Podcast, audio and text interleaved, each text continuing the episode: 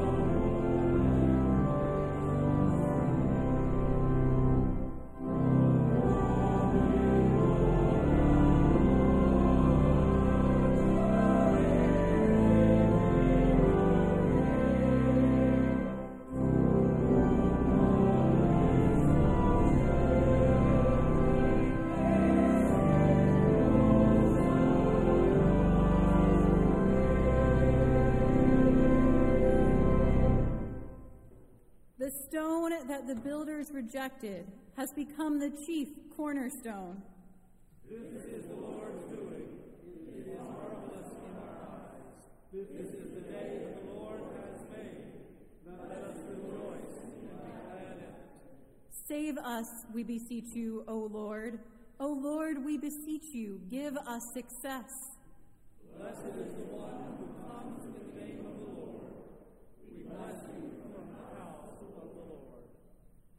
Lord, this is the day that you have made. You have filled it with signs of your presence. Your Spirit's breath permeates every moment. Your grace fills each experience. Your promises move within event, pulling us toward hope. Receive our thanks. Receive our praise through Christ our Lord. For in his love we know your deep love, your faithfulness, your grace. Grace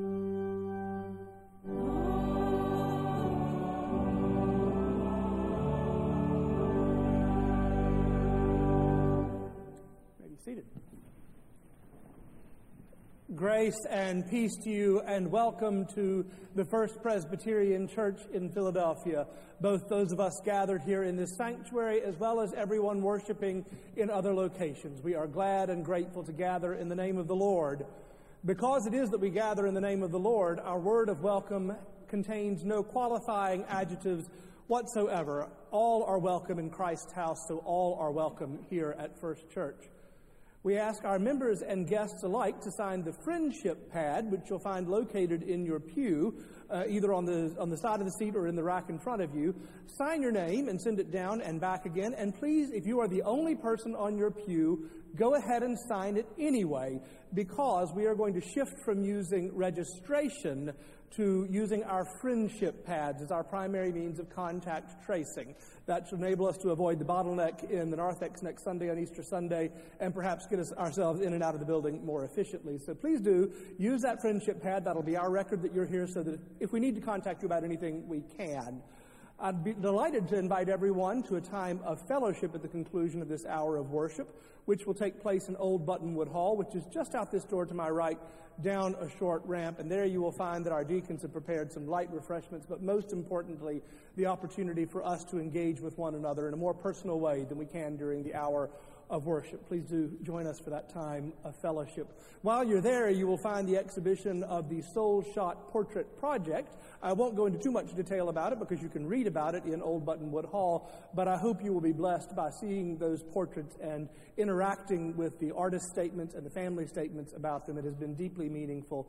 That will be here in our, our fellowship hall for the remainder of this month until April 28th, and it is available during the week on Mondays, Wednesdays, and Fridays from 11 to 3, including this Friday. So if you wish after the Good Friday service to go into Old Buttonwood and commune with the paintings and with the art, you would be most welcome, of course, to do so.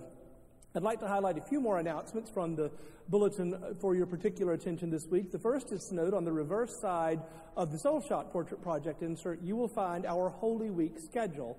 Now, note that the first three offerings are virtual offerings. We will offer a service of prayer for the first three days of the week. Those will go live on our website, and you may click on them at any point during the day and make that part of your Holy Week devotion. On Thursday night, we'll have a service of Holy Communion from Maundy Thursday, and then on Friday at noon, we will have our Good Friday service. Again, all of these here in the sanctuary before we gather back here for Easter worship, both at 9 and at 11.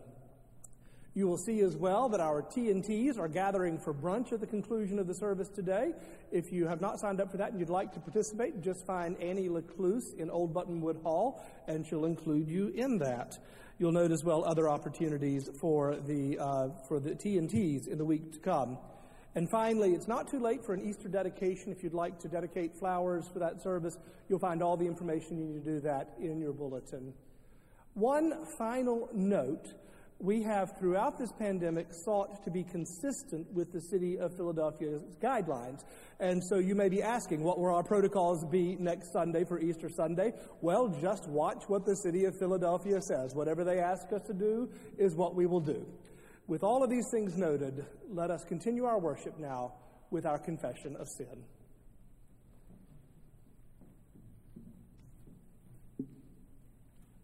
We come with glad shouts of Hosanna and joyful songs of praise. And yet we still fall short of the glory of God and sin even when we have the best of intentions. With faith and hope, let us seek God's forgiveness, first together and then in a time of silence. Holy God, sometimes we follow you so closely, shouting our acclamations and raising our hosannas to the heavens. Our enthusiasm for your work overflows, and we are ready to do whatever you ask of us. And then sometimes our fears overtake us. Our shouts of Hosanna change to denials. When discipleship demands much of us, we find it easier to sleep in the garden. And when the hardest moments come, those moments that demand the most of us, our Hosanna turns to crucify him. Forgive us, we pray. Prepare our hearts to receive the good news of the resurrection, that our mouths may once more proclaim your praise.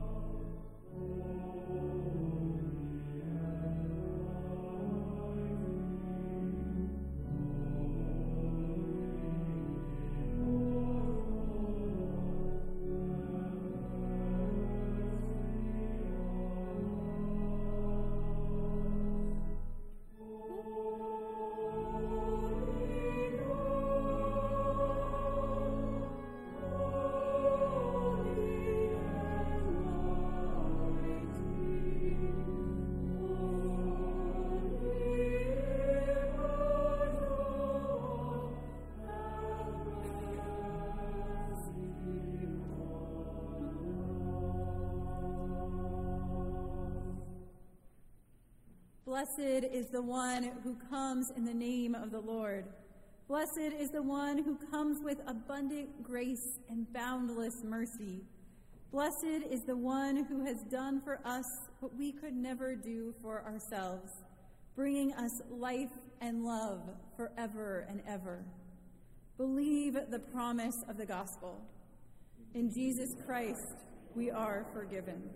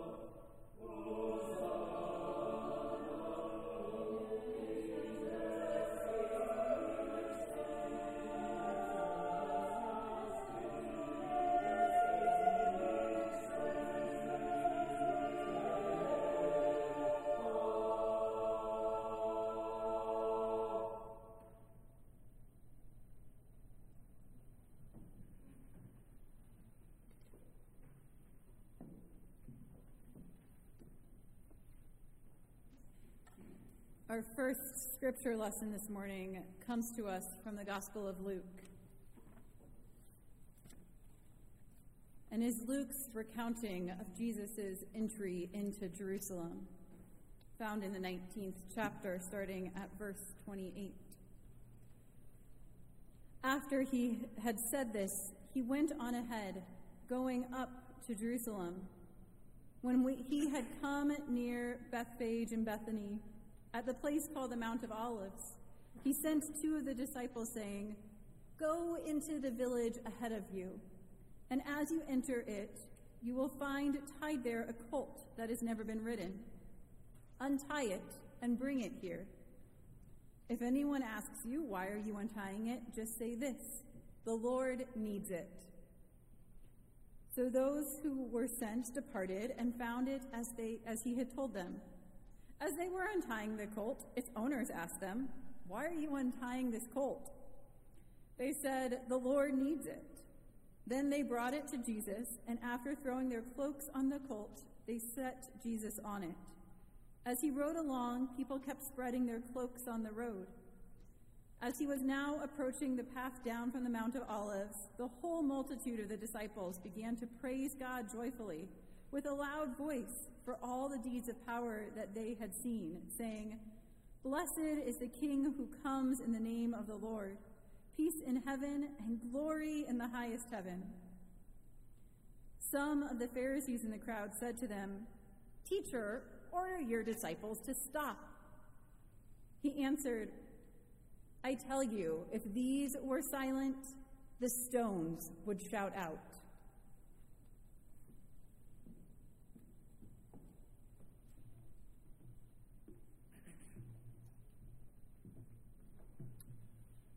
Second lesson is taken from the 23rd chapter of Luke. Clearly, there's a lot missing between the 19th chapter and this chapter. Those verses will be filled in during our worship this week.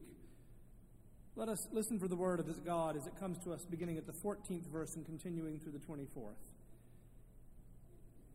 And he said to them, You brought me this man as one who was perverting the people, and here I have examined him in your presence and have not found this man guilty of any of your charges against him.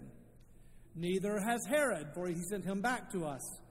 Indeed, he has done nothing to deserve death. I will, therefore, have him flogged and release him.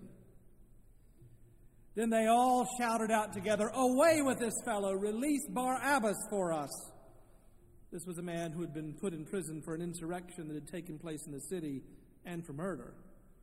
Pilate, wanting to release Jesus, addressed them again. But they kept shouting, Crucify him! Crucify him! A third time he said to them, Why? What evil has he done? I have found in him no ground for the sentence of death. I will, therefore, have him flogged and release him. But they kept urgently demanding with loud shouts that he should be crucified, and their voices prevailed. So Pilate gave his verdict that their demand should be granted. This is the word of the Lord. Thanks be to God.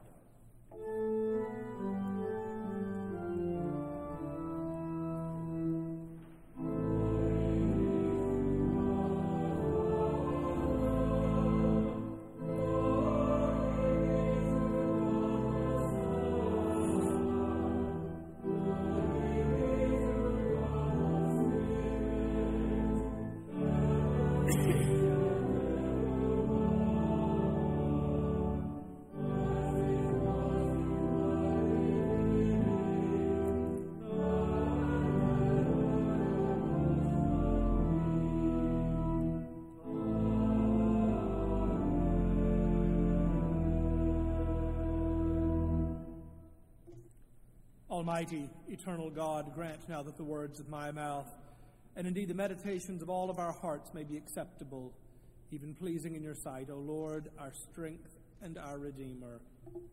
Amen.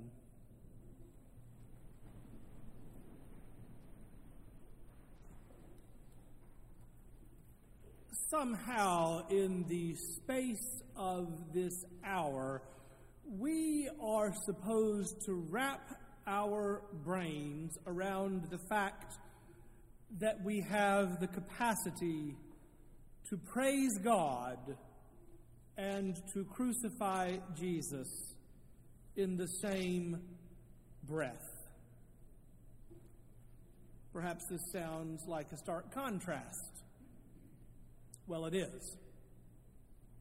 In this week, palm branches give way to the Last Supper, gives way to the crucifixion.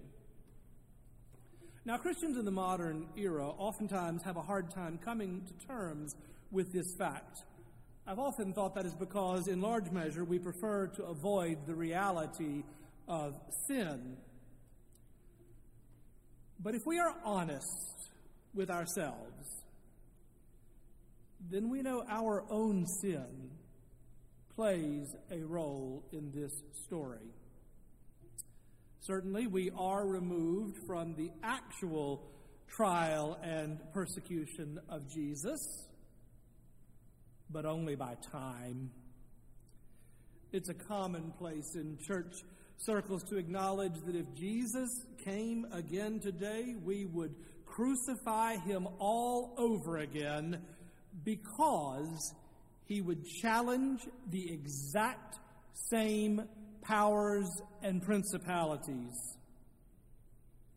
And that comes as a challenge to us all.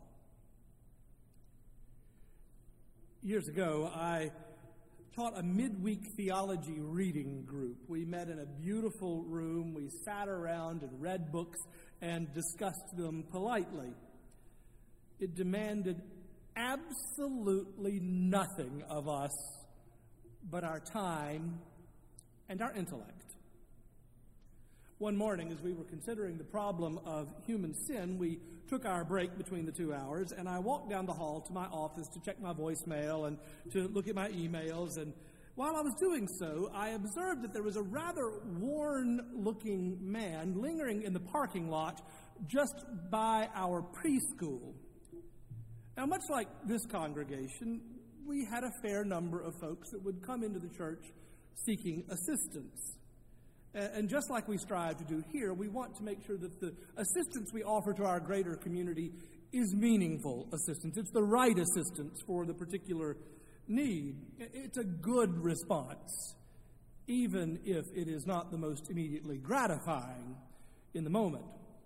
Well, this man was lingering in our parking lot near the playground where our preschool would soon let out for the children to play, and so my assistant handled it in fact, I dare say she handled it quite well. I went back into my class where we proceeded to continue to talk politely about sin. We were wrapped up in our discussion when I glanced up and at the same time heard a loud rap on the window. We all peered around, and right about the time we figured out where the sound was coming from, this same very worn looking man gave our entire class the one finger salute. That is right. He flew the bird at us. And I confess to you, in that moment, I thought such thoughts as Anne Lamott says would make Jesus want to drink gin straight from the cat dish. we all miss the mark. That is why we can say that we are only separated from the persecution of Jesus by time, not by intention. Jesus has told us what God expects of us it's no great stretch, by the way. It's exactly what God has been saying through the Old Testament prophets all along when they told us that what is needed of us is to do justice and to love kindness. It's the same thing that Amos was thinking of when he poetically suggested that we should let justice flow down like waters, righteousness like an ever flowing stream. God has been clear with all of us what is expected of us. And yet we all miss the mark. No, we aren't in that first century mob, but let's be honest. If we started implementing as a matter of, say, policy, what Jesus taught about wealth, for instance, you can be sure there would be some crucifixions taking place. And I'm not making this up. You can fact check me on this. You can read your Bible for yourself and see what Jesus taught about wealth, enemies, honest speech, kindness. And when you have done so, you can decide for yourself whether or not you think he meant it, whether he meant any of it. And if he meant it, if he meant it then, then he means it now for us in this moment. If you choose to do so, you will read how Jesus came into Jerusalem with loud acclaim and how the crowds hollered and whistled and shouted Hosanna, dancing before him as he rode into town on a donkey. The crowds were absolutely elated at his arrival because they were just sure they knew exactly what he was going to do next. They were certain, they felt it at a deep level that what Jesus was going to do was to cast out all of those vile Romans at the edge of a sword, and then he was going to right every wrong that had ever taken place, and everything was going to be better, and above all, they weren't going to have to pay as much in taxes. When you think it through, it sounds an awful lot like a really good stump speech for a politician, don't you think? And it's, it's easy to shout Hosanna and hallelujah when we're just sure that what is coming next is exactly what we want. It's really easy to get excited when we think things are going to go our way. If you doubt this, think about modern politics.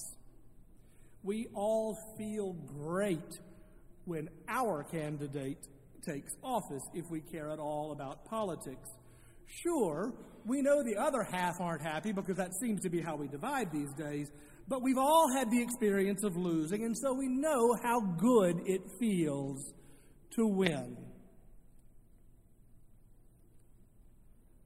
Only that's not what happened in Jerusalem that week things went terribly amok. This Messiah, this one sent from God, this Jesus, proceeded to make a mess out of what they wanted. They had their ideas about what they wanted from God, just like we have our ideas. And somewhere along the line, the tide turned. Things didn't look so great when Jesus didn't do what we wanted him to do. A tipping point came, the balance shifted, and then the shouts of Hosanna and Hallelujah shifted too. Because somewhere in the mix of that week, Jesus stopped measuring up to expectations and when he did, it became really, really easy for some folks who had it in for him to begin to make others wonder what's he really good for? Sure, he's healed a few people, but what has he done for us lately? He's a great preacher, but realistically, what's his deal? What's he up to? Sure, he got me through the pandemic, but you know, I've just gotten out of the habit of attending church. Things shift, tipping points happen, the world looks different. Jesus doesn't measure up to our expectations. And then what happens? Well, by the time the trial came, the loyalty had evaporated. And in that moment, Hosanna became crucify, and it happened in the blink of an eye. In that moment, when the balance shifts, when the hosannas turn to crucify, the word, the words of hallelujah that we shout and sing become cold and broken. What is a cold and broken hallelujah good for? It's an important question because that's the only kind of hallelujah we are capable of rendering. This side of the kingdom, our praise is always tinged by the reality of human sin. Therefore, the only kind of hallelujah we can utter is one that is by definition broken and therefore cold. And yet, God hears them. God hears even our cold and broken hallelujahs. Jesus hears them. And how do our hallelujahs turn cold and broken? Things happen. Life happens. We lose the capacity to love like Jesus loved somewhere along the way. Yeah, maybe, maybe we are born with the capacity to love like Jesus. I don't know. But I like to hope that if we weren't born into a world of sin, then we might be able to love and serve the way we were created to. But that is not reality. Disappointment creeps in. Tragedies derail our hopes. We don't get what we want and what we are absolutely certain we need. Illness, addiction, a too short life, a broken marriage, a lie, a betrayal. Life invariably brings us to the moments when our hallelujahs turn cold and broken. And what do we do then?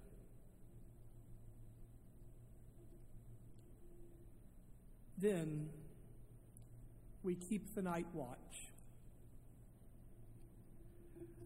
That's what the Bible says Jesus asked his disciples to do when everything was coming off the rails. When Jesus knows of the coming of his persecution, his trial, and his execution, he goes away to pray, and he takes his disciples with him, and he asks them to keep awake with him and to pray. When Jesus knew what was coming, he withdrew to a garden and prepared to pray, which, by the way, is good advice when things look bad. Stop and pray. That seems simple enough, doesn't it? Simple instructions. And Jesus asked his disciples to join with him in doing that, to keep awake with him, and to pray. But Leonora Tubbs Tisdale writes Being asked to keep the night watch is more difficult than it seems. They, the disciples, were being asked to do some hard work. They were being asked to keep watch with Jesus in the deepest, darkest night of his own soul. We read in Mark's Gospel that Jesus was so grieved that he preferred death to this state of torment.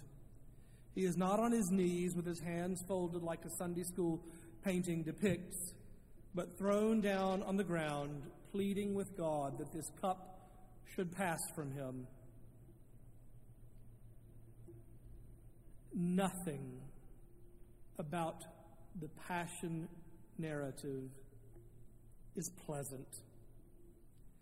And what Jesus was asking of his disciples was to care enough that they would bear some of this anguish in their own being. And Dr. Tisdale concludes keeping that watch will be grueling and difficult and messy and painful, and we will probably fail many times. That's not really news to you, is it? Have you kept the night watch?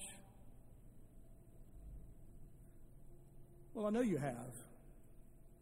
I've watched you keep the night watch. I've sat with a few of you in my office and witnessed firsthand your pain as you thought of keeping the night watch. Perhaps some of us are spared it, but not really, not permanently. The night watch comes for us all at some time. A sibling floundering in a sea of depression a husband or wife unable to escape the shackles of alcoholism, a body racked by physical pain from an injury or a genetic abnormality, a teenager trying to figure out who they are and where they fit in this world, a child stricken by what we would have given our very own self to avoid, a parent who loved us as best they could and reared us, is ravaged by age and infirmity, and we must find within ourselves the strength to accompany them all the way through. The night watch comes for us all eventually, and we cannot avoid it, nor, I suspect, would we if we could. And we may not be able to keep watch with the holy Jesus, but when our love meets the pain of those we love, most of us will struggle as best we can to keep that night watch. And our hallelujahs may seem even to us, cold and broken in those moments. But Dr. Tisdale goes on that she, that does not mean that she finds no hope in these passages of the Passion. The hope, she writes, lies not that we are faithful to Jesus, but that Jesus, the Good Shepherd, is always faithful to us. He who watches over Israel neither slumbers nor sleeps. He keeps the watch all night long. Nora tells of attending a conference sponsored by our denomination on preaching and domestic violence a few years ago. She writes it was a small group of us there, about 20 of us, seminary professors that teach preaching, and a number of theologians and biblical experts who had come to help us wrestle with the difficult issues of preaching on domestic violence in the local congregation. On Sunday morning, at the end of our meeting, a woman who had been part of the conference all weekend, but who had said very little up to that point, led us in worship. And she told us in the sermon why this conference had been so important to her. Five years ago, she said, I was sitting in a courtroom in Boston, Massachusetts, waiting for the hearing that would finally end my marriage to a man who had physically abused and even tried to kill me for eight years.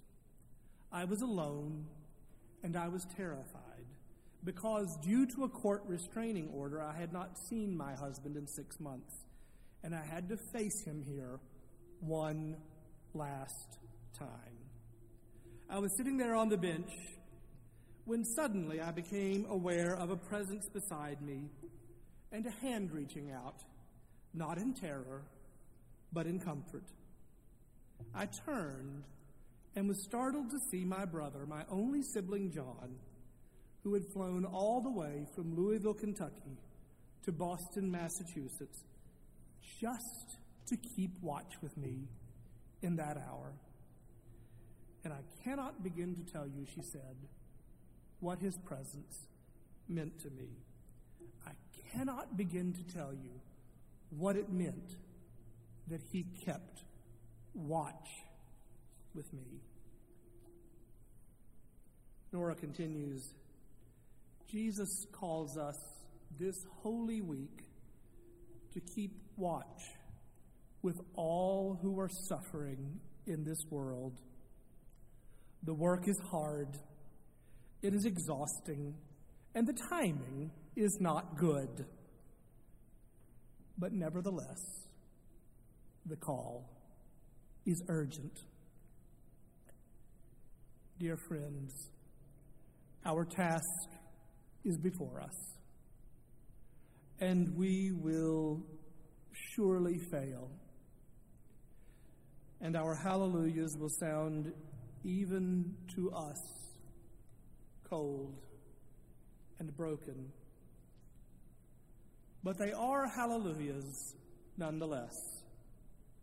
And even when our hearts cannot believe them, they are true.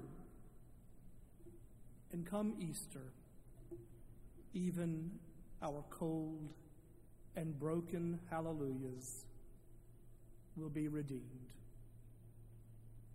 In the name of the Father, and of the Son, and of the Holy Ghost. Amen.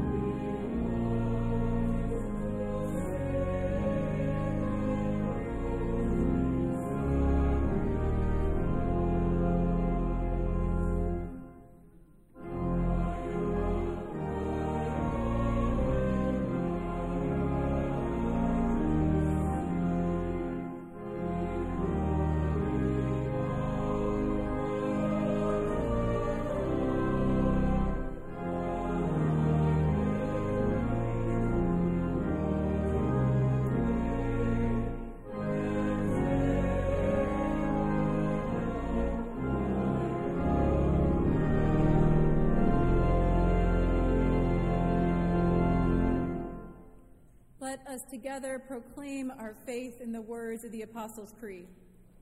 I believe in God, the Father Almighty, maker of heaven and earth, and in Jesus Christ, God's only Son, our Lord, who was conceived by the Holy Ghost, born of the Virgin Mary, suffered under Pontius Pilate, was crucified, dead, and buried. He descended into hell. The third day he rose again from the dead. He ascended into heaven and sitteth on the right hand of God the Father Almighty. From thence he shall come to judge the quick and the dead. I believe in the Holy Ghost, the holy Catholic Church, the communion of saints, the forgiveness of sins, the resurrection of the body, and the life everlasting. Amen. You may be seated. With gratitude for God's faithfulness and with thanksgiving for all that we have received, let us return some of our gifts to God.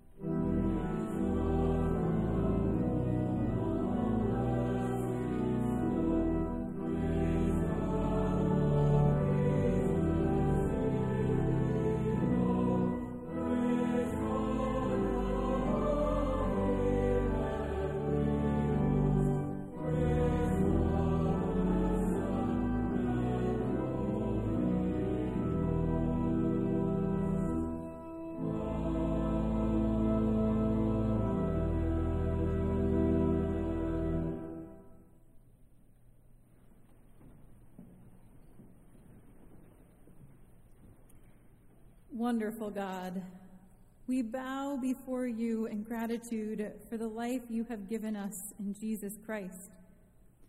In him, you have shown us that your love has no boundary. There is no place you will not go to be with us and for us. As you came into Jerusalem long ago, come into our hearts this day. Hear our cries and heal our hurts and hold us close. We pray for our world, your world.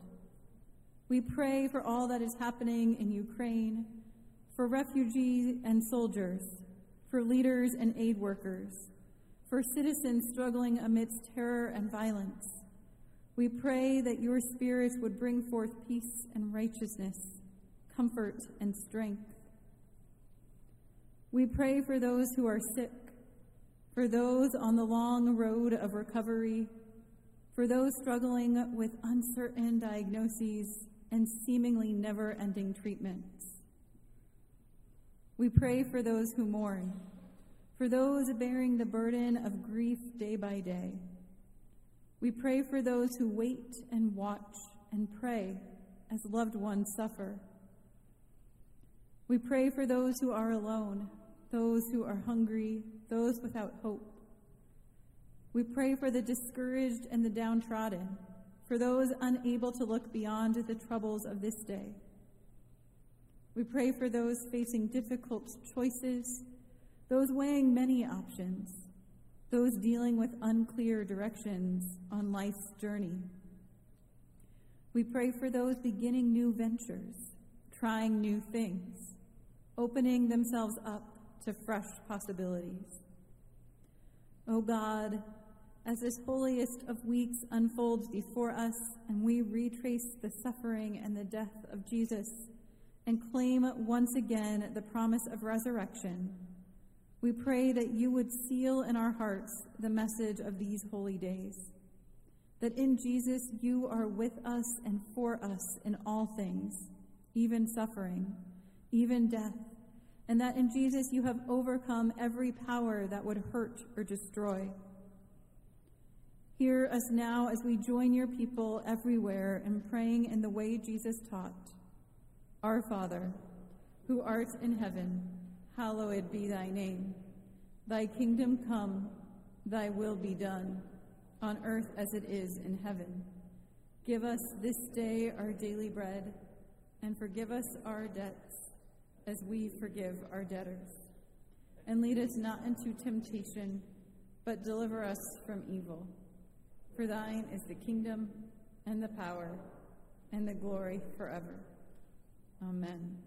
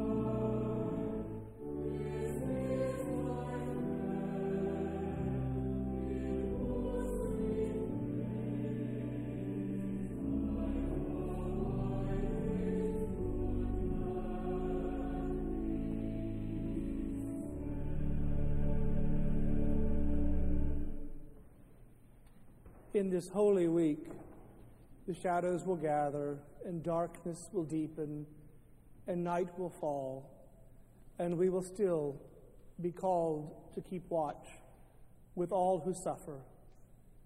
But through it all, the good news of the gospel will remain.